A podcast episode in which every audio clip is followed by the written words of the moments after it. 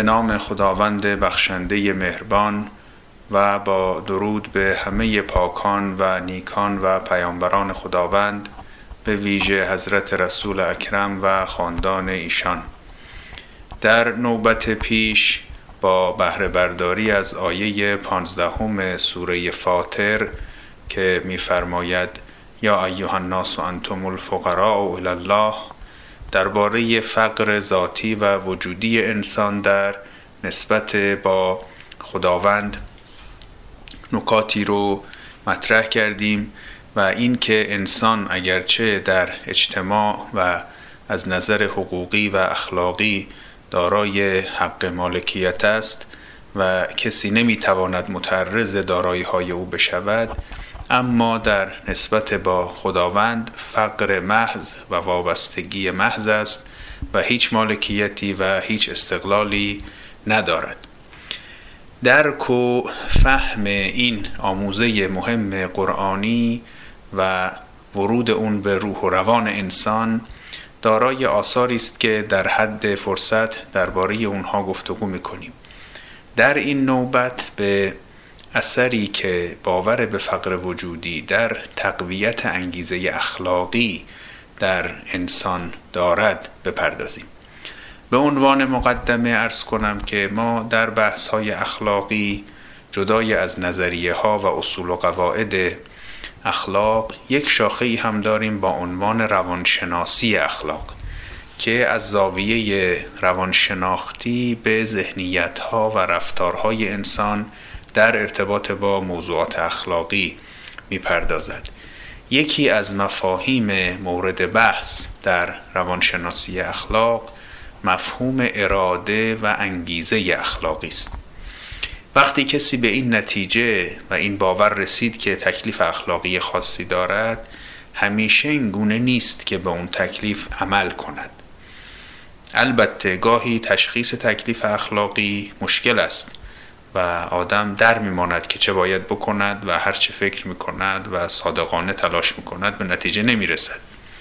اما جدای از این موارد خاص چه بسا کسی به خوبی می‌داند که در موردی تکلیف او چیست اما به اون تکلیف عمل نمی کند این به اراده اخلاقی برمیگردد. وقتی کسی تکلیفش روشن است اما به اون عمل نمی کند می‌گویند ضعف اراده اخلاقی دارد.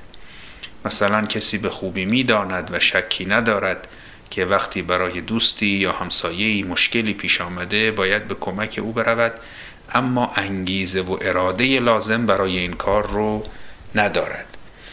یا گاهی ظلمی در جامعه رخ می دهد که مشخص است که تکلیف ما این است که در مقابل اون موضع بگیریم و با اون مبارزه کنیم. اما ملاحظات دیگری اراده ما رو ضعیف می کند و ما به تکلیف خود عمل نمی کنیم در قرآن به موضوعاتی که میشه از زاویه روانشناسی اخلاق به اونها نگریست زیاد اشاره شده. نظر قرآن این است که در بسیاری از این موارد باورهای نادرستی در کار است که سبب می شود انسان پا روی تکالیف اخلاقی خود بگذارد. مثلا وقتی کسی باور به آخرت ندارد و زندگی رو در همین دوره دنیا خلاصه می کند ممکن است که دیگر به تکالیف اخلاقی خود اهمیت ندهد. مثلا در سوره ماعون میفرماید ارأیت الذی یکذب بالدین فذلک الذی یدعو الیتیم ولا یحض علی طعام المسکین.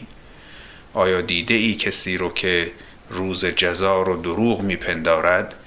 این همان کسی است که به یتیم پرخاش می‌کند و او را از خود میراند و کسی رو به غذا دادن به فقرا تشویق نمی کند خب یکی از مهمترین توصیه های قرآن انفاق است یعنی کمک مالی به کسانی که نیازمندند و از پس حاجات اولیه زندگی خود بر نمی آیند. تشخیص این تکلیف اخلاقی چندان مشکل نیست پس چرا مردم کمتر به این تکلیف عمل می کنند؟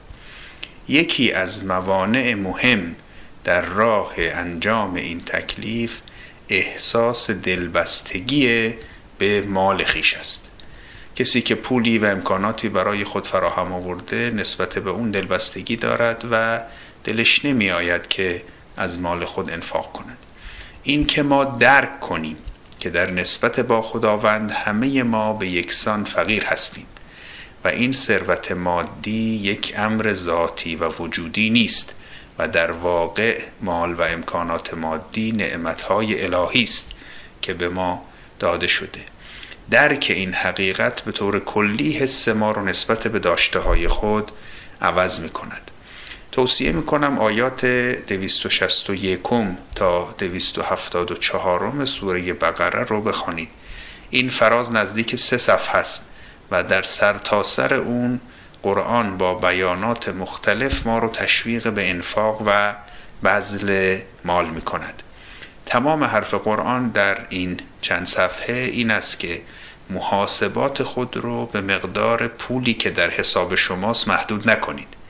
وقتی انفاق می کنید بهره هایی می برید که ارزشش از صرف داشتن مال در حساب بانکی بیشتر است. دو آیه هم که در توضیح مفهوم حکمت در های پیش خواندیم در همین مجموعه آیات است که میفرماید شیطان شما رو از فقر میترساند اما خداوند شما رو به مغفرت و افزونی بشارت می‌دهد. و بعد میفرماید که خداوند به هر که بخواهد حکمت عطا می کند یعنی حکمت از نظر قرآن فهم همین امور است. برای نمونه یکی از آیات این مجموعه آیه 265 است. و مثل الذین ینفقون اموالهم ابتغاء مرضات الله و تثبیتا من انفسهم مثل جنت بربوة اصابها وابل فآتت اکلها ضعفین فان لم یصبها وابل فتل والله بما تعملون بصیر.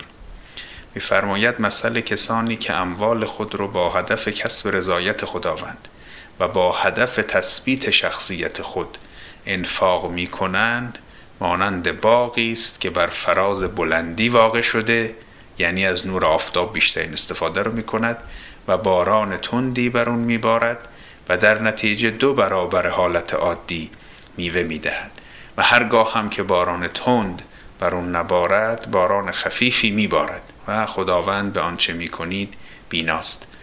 در این آیه توصیه ای هست که واقعا شکفتانگیز است و اون این که انفاق شخصیت انسان رو محکم می کند و اراده او رو تقویت می کند شما خودتون همه این فراز سوره بقره رو مطالعه کنید و بهره ببرید.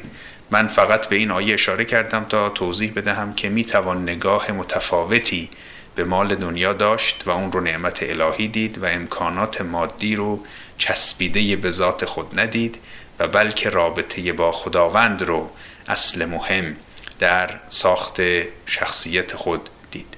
خب اینها نکاتی بود در باب این که نعمت دیدن امکانات مادی و شاکر بودن و درک فقر خود نسبت به خداوند تا چه حد می‌تواند انگیزه اخلاقی از جمله اقدام به انفاق رو در انسان تقویت کند.